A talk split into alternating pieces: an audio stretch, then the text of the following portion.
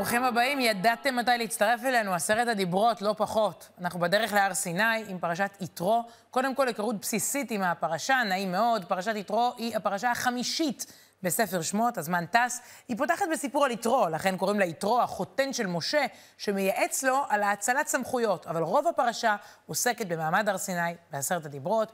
וסיפור עשרת הדיברות, אתם יודעים, נחשב לסיפור מכונן עד היום בתרבות העולמית כולה. אז מה הקסם של מעמד הר סיני? מה הסוד שלו? בדרך להר סיני אי אפשר להתעלם מהחלק הראשון של הפרשה, שהיא בעצם קרויה על, על שמו של גיבור האירוע הזה, יתרו.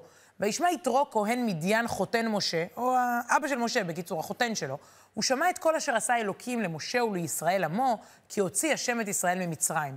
יתרו מתלהב, הוא מתלהב כי הסיפור הזה הוא סיפור מלהיב.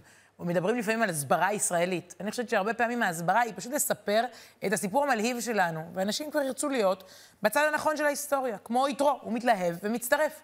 אבל הוא גם תורם. כשאדם מצטרף מבחוץ, לא צריך להשאיר אותו במעמד של אה, פסיבי. יש לו מה לתת, הוא הביא את הכישרונות, את הידע שלו. כמובן שהוא נפטר מהעבודה הזרה, מסופר שהוא היה ככה אה, כהן של עבודה זרה. הוא בא לעם ישראל ורואה בעיה. ויאמר חותן משה אליו, למשה, לא טוב. לא טוב הדבר אשר אתה עושה, כן? החותן או החותנת אה, תמיד נותנים עצות. נבול תיבול, אתה תנבול, גם אתה וגם העם הזה אשר עמך. למה? כי כבד ממך הדבר. לא תוכל עשוהו לבדיך. אתה לא יכול לעבוד לבד ולקבל אה, את כל העם לקבלת קהל. אתה שמע בקולי, אני אייעץ לך, ויהי אלוקים ממך. אתה תחזה, תמצא לך מכל העם הזה. אנשי חיל, יראי אלוקים, אנשי אמת, שונאי בצע. תתחיל לשים עליהם שרי אלפים, שרי מאות, שרי חמישים, שרי עשרות. תבנה מנגנון של האצלת סמכויות. לא כל אחד מגיע למשה רבנו. ושפטו את העם בכל עת. והיה כל הדבר הגדול יביאו אליך, וכל הדבר הקטון ישפטו הם. והקל מעליך, זה נשמע כמו עצות כאלה של ניו אייג', תקל מעליך. אם את הדבר הזה אתה תעשה, וציווך אלוקים, אם אלוקים יסכים לזה, ויכול תעמוד, אז תוכל לעמוד, וגם כל העם הזה על מקומו יבוא ושלום. והפסוק הבא אומר לנו, וישמע משה לכל חותנו, ויעש כל אשר אמר. אני שמה בסוגריים את האירוע הזה, אפשר לדבר עליו המון. כמה חשוב להקשיב לעצה מבחוץ, כמה יש לנו תמיד ללמוד מכל אדם, כמה חשובה האצלת סמכויות, אפילו משה רבנו לא יכול לעשות הכל, וכמה זה חשוב כי זה משאיר לו את הדבר הגדול, את מה שרק הוא יכול לטפל בו, עדיין זה נשאר תחת סמכותו. אבל כל כך הרבה אנשים מקבלים מענה, מקבלים אה, תשובות, תפקידים חדשים, אותם אה, שרים שהם אנשים טובים. סגרנו את הסוגריים האלה, הודינו ליתרו על העצה, כל אחד יכול לחשוב עליה, גם אם אתם לא משה רבנו, לחשוב עליה בחיים, ועכשיו אל הדבר המרכזי, עשרת הדיברות. פעם צלצלה אליי מפיקה של איזה פרויקט בתקשורת ואמרה לי, אכפת לך לבחור את הדיבר האחד עשר? אנחנו עושים פרויקט מקורי כזה, מוסיפים לעשרת הדיברות משפט. סירבתי. אמרתי, עזבי, בואי נתחיל בבסיס. בואו נראה כמה עקרוני אה, כל מה שנאמר בהם, יש פה עשרה עקרונות על, קטונתי מלהוסיף את ה-11, כן? לא תמיד צריך להיות כזה אלטרנטיבי ומגניב. בואו רגע נלך על הבסיס, על עשרת הדיברות, ונראה איך זה עונה למצוקות שלנו היום בימינו. טוב, מתחילים, וואי, מרגש. אז אנחנו עומדים מתחת להר סיני, הלוחות יורדים, והמשפט הראשון הוא אנוכי. בעידן שהוא מאוד רובוטי, מאוד מנוכר, מאוד אדיש, אנוכי השם אלוקיך, אשר הוצאתיך מארץ מצרים, מבית עבדים. אני מוציא אותך מארץ מצרים, אני מעורב בהיסטוריה, אה, יש לי, הקדוש ברוך הוא אה, מקיים את ההבטחות ואת הנבואות שלו, אבל רגע, רגע, מה הציווי? בואו נסתכל רגע, אנוכי, מה אני אמורה לעשות עם זה? רק להאמין, אנוכי השם אלוקיך. אני לא צריכה לעשות משהו, עוד יגיעו הרבה אה, אה, פה דיבורים בהמשך על מה לעשות. עכשיו צריך להפנים את זה, זה הבסיס. קודם כל, בכלל, לכל עשייה אנושית, להפנים את מה שנקרא ערכי המפקד, את רוח החברה. להפנים את הדיבר הראשון הזה, וממנו אנחנו ממשיכים אל השני. אני מביאה כאן את הפסוק הראשון בדרך כלל של אה, כל עיקרון, אפשר ללכת בפרשת יתרו, לראות בהרחבה את עשרת הדיברות. אבל קודם כל זה אמונה. אמונה ואמונה באלוקים שמעורב בהיסטוריה. לא סתם, לא נאמר כאן שהוא ברא את העולם, אלא שהוא מוציא ממצרים, שהוא מעורב, שאכפת לו מה קורה עם כל האנושות. אוקיי, אה, מה, מה עכשיו? אז בעידן, אמרנו, בעידן אדיש, יש, אה, ההיסטוריה מתקדמת לאנשהו. עכשיו אנחנו מדברים על העידן שהוא מאוד ויזואלי, בסופו של דבר. העידן שלנו, אה, המוחשי, החושי. פחות משנה מה אתה אומר, יותר משנה איך זה מצטלם. לא תעשה לך פסל וכל תמונה. פסל ותמונה, אפשר להשתעבד להם. אשר בשמיים ממעל, ואשר בארץ מתחת, ואשר במים מתחת לארץ. בקיצור, אל תשתחווה לכל מיני פסלים ותמונות. זה נשמע פרימיטיבי היום, נו מה, מישהו כאן... לא, נראה לי שבין צופינו יש מישהו שלוקח פסל ומשתחווה לו. אבל האם אנחנו לוקחים את הרעיון של פסל ותמונה, את הרעיון של הפיזיות בחיים, של ההמחשה, של העניין אה, אה, של הוויזואליות, ומשתעבדים לו? או-הו, ודאי, כולנו. אה, בואו נראה ידיעות ככה שעוסקות בנושא הזה. תמונה, כן? לא להשתעבד לתמונה. אז תראו, קורבנות הסלפי. בשנת 2018, 259 צלמי סלפי נהרגו. מחקר מוכיח, הניסיון להשיג את התמונה המושלמת עלול להיות קטלני. סיבות המוות המובילות זה טביעה, פגיעת כלי רכב, אש ונפילה מגובה. והנה עוד ידיעה כזו על קורבנות הסלפי. וכאן בהודו בלבד, אה, בשנה אחרת, יותר מ-330 בני אדם איבדו את חייהם כיוון שהם רדפו בטבע אחרי הסלפי המושלם. נשמע משהו כזה משוגע, ידיעות חוץ. אה, פעם יונתן ריגר אמר לי, ביזר בניכר, כן? כל מיני ידיעות כאלה שמביאים אותם לאולפנים בתור איזה ביזר בניכר. אז לא רק ביזר ולא רק בניכר, כאן אצלנו, מדבר יהודה, יצא לי לראיין לפני כמה שבועות איש חילוץ והצלה. תשמעו למה הוא לילה שלם עבד לחלץ איזה תיירת מעומק של 40 מטר. 40 מטר? לתוך מים.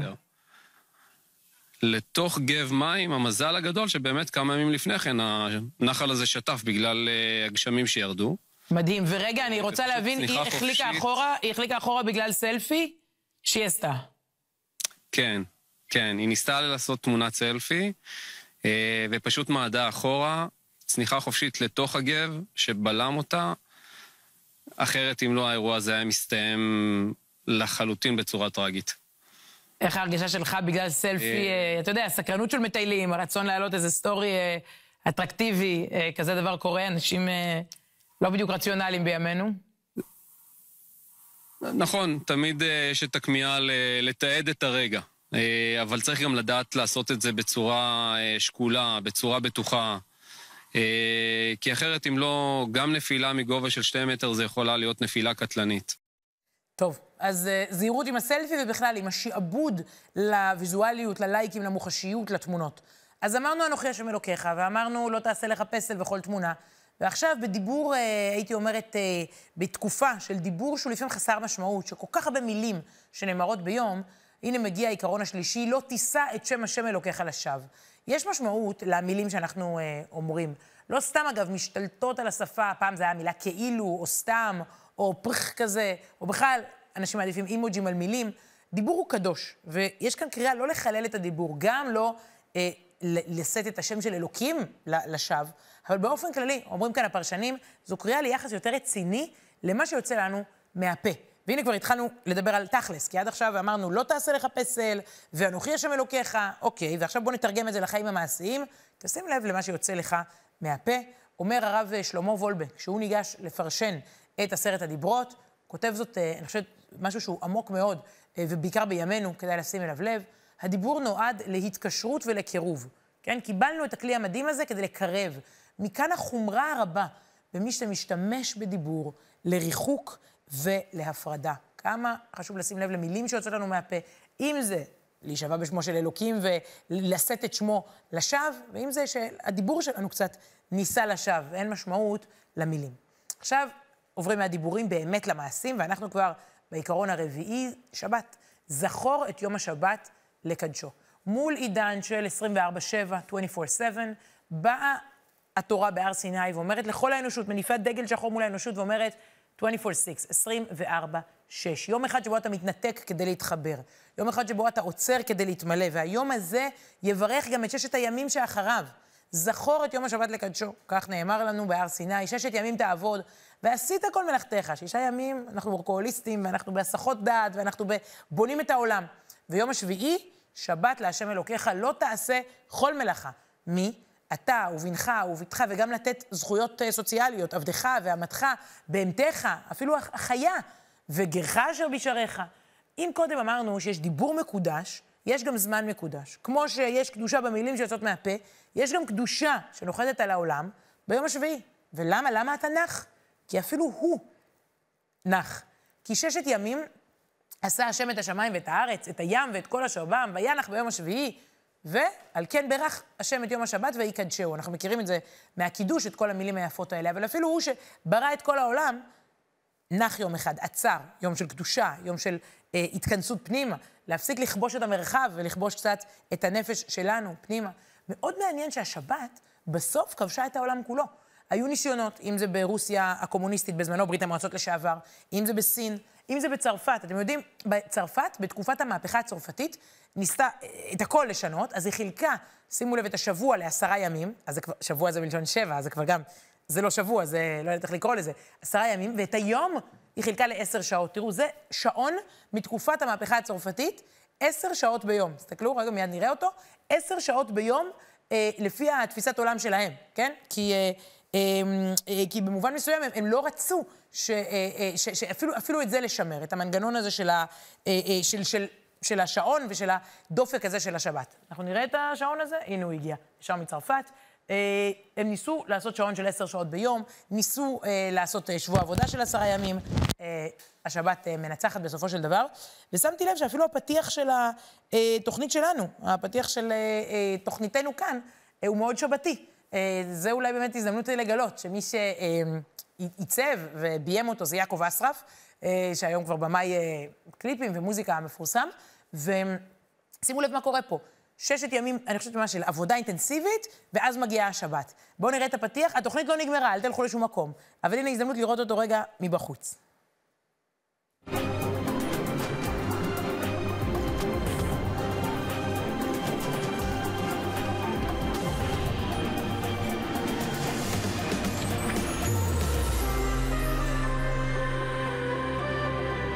לא נתחיל את התוכנית מההתחלה, אבל שמתם לב איך הכל רץ, רץ, רץ, ואז נרגע עם השלום עליכם, מלאכי השלום הזה ברקע, בדיוק. אז אנחנו אמרנו, אנוכי השם אלוקיך, ואמרנו לא לעשות פסל ותמונה, ואמרנו לשמור על דיבור מקודש, ואמרנו לשמור על זמן מקודש, שבת. ועכשיו יש עוד דבר מקודש. כבד את אביך ואת אמך, למען יאריכון ימיך על האדמה אשר השם אלוקיך נותן לך. זה מסר מאוד נוקב בעידן של פולחן נעורים. העולם שייך לצעירים. אומרת התורה, העולם שייך למנוסים. העולם שייך להורים. שימו לב שמשה רבנו, היה פסוק כזה לפני כמה זמן. כתוב, הוא התחיל להנהיג בגיל 80, ואהרון, 83. זה הגיל בו הם ניגשו לפרעה בפעם הראשונה. כלומר, נהוג להגיד שהחצי הזה של עשרת הדיברות, החמישה דיבורים הראשונים, עוסק בבין אדם למקום, באלוקים, ראיתם עד עכשיו דברים ככה קדושים שקשורים באלוקים, והצד השני עוסק באנשים, בין אדם לחברו. אז רגע, מה ההורים שלי עושים פה? ההורים צריכים להיות שם, אצל הבני אדם. לא. אומרים לנו חכמינו, ההורים הם סוג של אלוקים פרטיים שלך. אתה רוצה למצוא את אלוקים, תסתכל על אבא ואמא. או כמו שאומרים חז"ל, שלושה שותפים הם באדם. האדם הוא מניה, יש בה שלושה שותפים. הקדוש ברוך הוא, זה השותף המרכזי, אבי ואימו, יש פה איזו שותפות.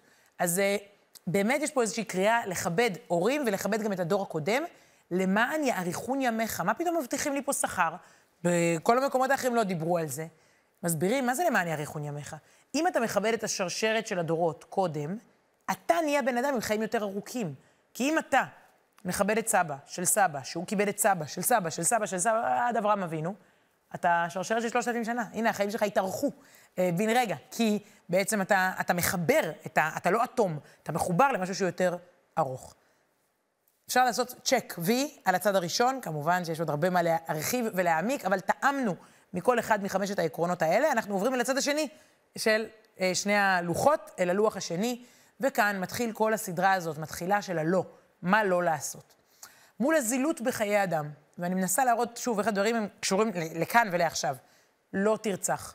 הייתי מצפה שאלפי שנים אחרי שקיבלנו את העיקרון של לא תרצח, כבר היינו מיישמים אותו. לצערנו האנושות אולי אפילו הולכת אחורה במובן מסוים. כלומר, היום רוצחים והורגים יותר, אם נסתכל על שתי מלחמות העולם במאה הקודמת, ונשווה את זה לתקופה של יציאת מצרים, אז מתי כיבדו יותר את לא תרצח? אנחנו היום, לצערנו, בהיקפים, ההשמדה נהייתה יעילה יותר. אפשר לדבר על לא תרצח, על פיגועים, על אנשים, אה, טרור אסלאמי קיצוני, אפשר לדבר על כבישים, שכמעט, לפעמים זה בגדר רצח, חוסר ה... או הריגה בוודאי, אה, ההתנהגות בכבישים. אפשר לדבר חלילה על רצח עצמי, על התאבדות, אפשר לדבר על אלימות בתוך המשפחה, אפשר לדבר על אה, דברים פליליים, משפחות הפשע, נו, לא צריך לתת אה, יותר מדי דוגמאות. לצערנו, רק בשבועות האחרונים, כותרות איומות, שעדיין מראות כמה חשוב לחנך לקדושת החיים.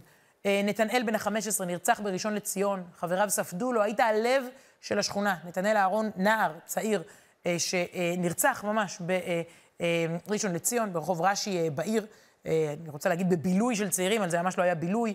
ומקרה שעלה לכותרות אפילו יותר, יואל לנגל מנצרת עילית, עולה חדש של בני המנשה, נדקר למוות בקטטה.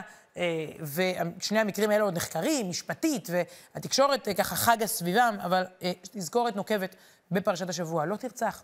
שימו לב, אגב, בלי נימוק, בלי הסבר, בלי להבטיח לנו על זה שכר, פשוט לא. יש קדושה בחיים של אדם אחר, אל תיטול אותם, אל תיקח אותם. ופה אנחנו עוברים לעוד פגיעות בבני אדם. לפגוע באחר זה לא רק להרוג אותו, אפשר לפגוע בעוד דרכים. למשל, לא תנאף. בעידן של זיפזופ, שוב, אם אה, אה, קודם דיברנו על כל מיני דברים שמאפיינים את העידן שלנו, ודאי שגם הזיפזופ אה, מאפיין אותו. ואם מזפזפים בשלט, למה לא לזפזפ בין בני אדם? אתגר הנאמנות, יצירת ברית לאורך שנים, להעמיק בקשר, אה, לרוץ מרתון ולא לרוץ ספרינט, זה בהחלט אתגר שאנחנו עדיין נמצאים בו מול אין ספור אופציות. אם יש 200 אלף אופציות למסכים, לרשתות, אם הכל פתוח אה, בפנינו, אז אה, זה פותח פתח לעוד פגיעה בזולת, פגיעה אה, בנאמנות. אה, אני חושבת שפגיעה אה, נוספת, אמרנו לא תרצח, לא תנאף, עוד פגיעה בהחלט בזולת, שהיא גם, שוב, זה לא רצח, אבל זה גם פגיעה, לא תגנוב. אנחנו חיים בעידן כאילו חסר גבולות. אה, הכל בלחיצת כפתור והכל גלובלי והכל ככה באמת אה, אה, מאוד מאוד פתוח בפנינו. לא תגנוב זה אומר, סליחה, גבול לפניך. זה שלו, הרכוש הזה שלו. עם השנים, הפרשנים מסבירים שלא תגנוב, זה לא רק, בסדר, אני מניחה שצופינו לא הולכים למכולת וגונבים משם, גונבים את הקופה. יש הגדרות יותר עדינות. כלומר, אנחנו יכולים חלילה חלילה להיות גנבים, גם אם המשטרה לא עוצרת אותנו, אם זה לא פלילי על פי חוק. תראו למשל מה כותב הפרשן, הפרשן האיטלקי, רבי עובדיה ספורנו, על הפרשה, הוא אומר שלא תגנוב, זה יכול להיות גנבת נפשות, לחטוף מישהו לעבדות, לצערנו גם זה עדיין קיים, יכול להיות גנבת ממון, גנבת ממון, כסף, וזה יכול להיות גנבת דעת הבריות. גנבת דעת הבריות זה אומר אה, שאני עובד על אנשים, אני גונב דעת, אני מרמה, זה לא פלילי, אבל זה, אה, זה גם סוג של גניבה. בדיוק ראיתי ציור שרץ... אה, אה, מחו"ל, אבל אה, זה אוניברסלי, אתם תבינו את זה מיד. אה, קצת מסביר את עידן הרשתות וגם קצת את הגניבת דעת, שיש הרבה מאוד פעמים באישיות הדיגיטלית של אנשים. אתם יודעים, היום לאנשים יש אישיות אמיתית ואישיות דיגיטלית, או אולי כבר רק אישיות דיגיטלית. אז תראו, רואים פה תפוח, נוצץ ויפה מול המראה, ממש בא לנו לאכול אותו, נכון? שלם ואדום ועסיסי, ומהצד השני רואים את האמת, שהוא כבר לגמרי נגוס, וגם אפילו נראה לי די רקוב או מתחיל להשחיר שם אה, בפנים, הוא לא, לא, לא נראה במיטבו. וזה קצת משל על עידן הרשתות. כלומר, אה, אה, מה, מה אנחנו מראים? זאת גם יכולה להיות גנבת דעת. אה, הדימוי שאנחנו מייצרים לעצמנו, הקנאה שאנחנו מייצרים. אה, יש, אגב, הגדרות עדינות אה, של גזל שינה, גנבת שינה. אם אדם ישן והערתי אותו בטעות, זה גם סוג של גניבה. אני גרה בירושלים, ליד נחלאות. יש שם אין ספור מדריכי טיולים, בדרך כלל אה, בתקופת הסליחות, אבל גם לאורך השנה. ופה ושם שכנים ממש תלו שלט. זהירות מגזל שינה, או בכל מיני נוסחים כאלה. ישנים פה, ובחצות הלילה, זה שהמדריך רוצה עכשיו לעשות סליחות uh, של הבנאים, uh, של מויז הקטן, עם כל הכבוד, uh, התינוק הקטן שלו, שלי רוצה לישון. אז אם אתה מעיר מישהו, זה, זה גזל שינה. יש כל מיני uh, גנבות קטנות כאלה, שאנחנו גונבים לאנשים דברים, אז הלו, גבול לפניך, לא תגנוב. העיקרון התשיעי, אנחנו כבר מתקדמים, אה, הוא לדבר אמת. אנחנו בעידן של נרטיבים, ויש פה תזכורת מאוד חשובה בפרשה. יש אמת ויש שקר. לא תענה ורעך עד שקר. יש ביטוי מפורסם, אמרה את זה היועצת של טראמפ, אמרה ביטוי מדהים, We have alternative facts. יש לנו עובדות אה, אלטרנטיביות. אין עובדות אלטרנטיביות. אה, כל אחד היום יש לו את הנרטיב שלו, ופעם בחרו במילון אוקספורד, הם בחרו את מילת השנה. אז הם בחרו את המילה פוסט-אמת, כי הם אמרו, זה, מילת השנה, אין יותר אמת. ההוא מאמין בנרטיב הזה, אני רואה את זה לפעמים בחו"ל, כשאתה בא לדבר על אה, ישראל, אז אנשים אומרים, אוקיי, זה הנרטיב שלך, זה הנרטיב הפלסטיני, וזה, אוקיי, אנחנו בעידן הפוסט-אמת, כל אחד והנרטיב שלו. הלו, יש צודק, יש טרור, יש מדינה דמוקרטית, יש סיפור היסטורי צודק, ויש, אין פה, אין פה, כאילו מין איזו אמירה כזאת של, זה לא משנה. ובאה התורה ואומרת, אתה לא תעיד עדות שקר, אתה לא תהיה עד שקר אה, עבור אה, רעך, אה, אמת, עובדות, היצמדות רגע לשחור, לבן, נכון, לא נכון. בעידן הפייק ניוז, אני חושבת שיש פה איזו אמירה מאוד אה, אה, כמעט הייתי אומרת מהפכנית. הרבה מהדברים שנאמרים פה הם, הם סוג של מהפכה. לא במצרים העתיקה, ב- בישראל 2023. והנה העיקרון האחרון, וואו, כמה שהוא קשה. לא תחמוד. קנאה, בכלל פומו, ה-fear of missing out, התחושה שאני כל הזמן לא מספיק, זה באמת יצר שמכרסם בנו עד היום. ובעצם אומרים לנו פה, לצוות על הרגש. אני מבינה אם אמרתם לי לעשות, לשמור שבת, או לא לגנוב. איך אתה יכול להגיד לי מה להרגיש? מה זה לא תחמוד? אני, אתה גם אומר, שולט לי על הרגשות? מתברר, קודם כל שכן, שאנחנו יכולים לשלוט על הרגשות שלנו, והפיתוי מאוד גדול, כי פעם הבן אדם חי בעיירה הקטנה שלו, או אפילו אני, כשאני הייתי ילדה, אה, היו לנו בכיתה 30 ילדים. אז הייתה מלכת הכיתה, היה החכם של הכיתה. זהו, זה היה, קבוצת ההתייחסות הייתה 30 ילדים. היום זה שלושה מיליארד. כלומר, העיירה גדלה, הכיתה גדלה. תמיד יש מישהו יותר יפה, יותר מצחיק, יותר מוצלח בכל העולם, תמיד. אה, עכשיו, פעם אמרו, הדשא של השכן. אבל היום אתה רואה את כל הדשאים של כל השכנים. אי אפשר להגיד הדשא של השכן ירוק יותר. אני כבר לא מסתכל רק על הדשא של השכן. אני מסתכל בכל הדשאים, והיום צריך להגיד, הסטורי של השכן ירוק יותר. ולא רק של השכן, מה זה בכלל שכן? מתי אני רואה את מי שגר מולי? אני רואה מישהו מקצה העולם. ופה אנחנו חוזרים, וזה, שוב, אה, לא באתי פה, אה, אני לא מושלמת באף אחד מעשרת המבחנים האלה, אבל זה כן הזדמנות שנתית להתייצב רגע למרגלות הר סיני, גם השנה, ולהסתכל איפה אנחנו נמצאים מול עשרת העקרונות האלה. וכשחז"ל אומרים לנו, איזהו השיר השמח בחלקו, זה יכול להיות פתרון, תחילת פתרון לקראת לא תחמוד. כלומר, לשמוח במה שיש לי, לשמוח בחלק שלי, איזהו השיר, לדעת שמה שיש לי טוב לי, ו... ומזה אני לא חומד דברים אחרים. הנה, עשרת המבחנים האלה, אנחנו רואים אותם בזה אחר זה. ניסיתי להקיף את המילה לא, אה, שהיא מופיעה בהם 13 אה, פעמים בסך הכל. אה, כאן זה בגרסה מקוצרת של עשרת הדיברות, רואים רק שמונה פעמים, אבל מילת המפתח בעשרת הדיברות, זה מעניין, היא לא. כלומר, העולם הזה הוא לא רק זכויות, הוא גם חובות. והוא לא רק מה לעשות, הוא גם מה לא לעשות, ואיפה להימנע, ואיפה לשים גבולות, כדי שנוכל לחיות פה בחברה טובה יותר. אז אנחנו לא נפרדים מעשרת הדיברות, לוקחים אותם איתנו אל תוך השבת. תודה, להתראות בשבוע הבא, יורדים מהר סיני. שבת שלום.